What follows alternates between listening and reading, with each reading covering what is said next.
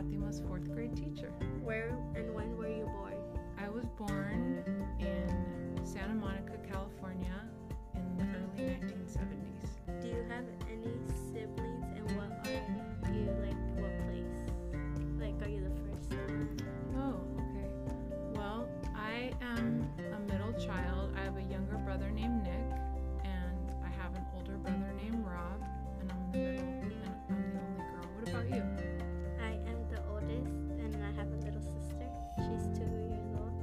Your childhood?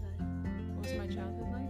Well, I had a really good childhood. My parents really thought it was important for us to get involved in activities. So, one of the first childhood memories I have was I was a little ballerina when I was four, and then I took tap dancing lessons. And then we lived near um, what's called a country club, which was a place that had tennis and golf and swimming. And so, I was on a swim team for many years, and I used to swim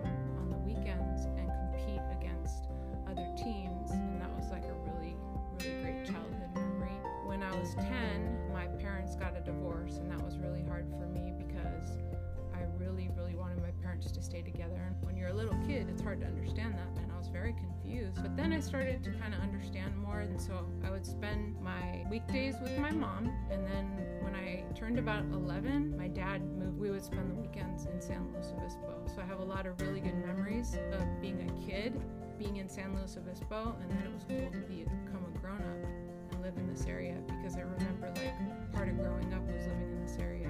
I think I had a really good childhood. I had my brothers around me. I had really loving parents. I really enjoyed my childhood. Did you like going to Cal Poly? I loved going to Cal Poly. I didn't start at Cal Poly, and I started out at a community college Cuesta College, and school was really hard for me. Um, just to be totally honest, I goofed around a lot in school. I got in trouble a lot in school, so I kind of feel like it's helped me as a teacher because when I see kids goof around or I see kids misbehave, I can't get too mad at them because I remember I used to do that too. But I used to do that a lot because learning was really, really hard for me, and so when I made it to Cal Poly, I was so excited because I had always heard that Cal Poly was such a hard school to get into.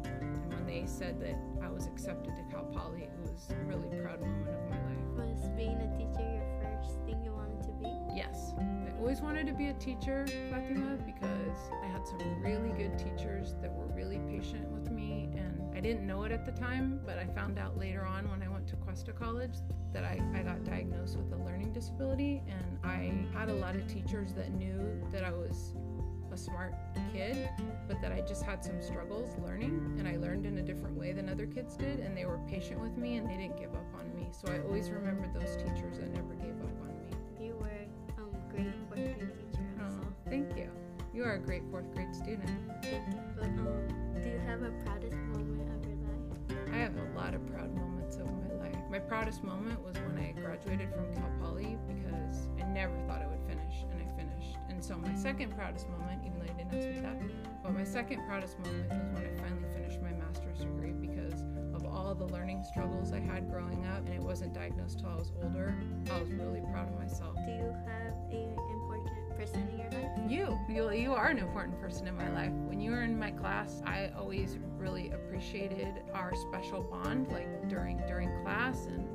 really appreciated how much you helped me and our special moments when you would tell me you were my camera girl and you would take pictures on field trips or take pictures during recess. You know, you guys at school are like my kids because I never had kids, and so I really develop an extra special bond with you kids and people like you Fatima. I'll remember you for the rest of my life and I might start crying right now, but I'll always remember you. Like you're a very special person to me.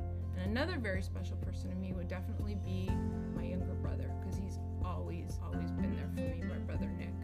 special person in your life?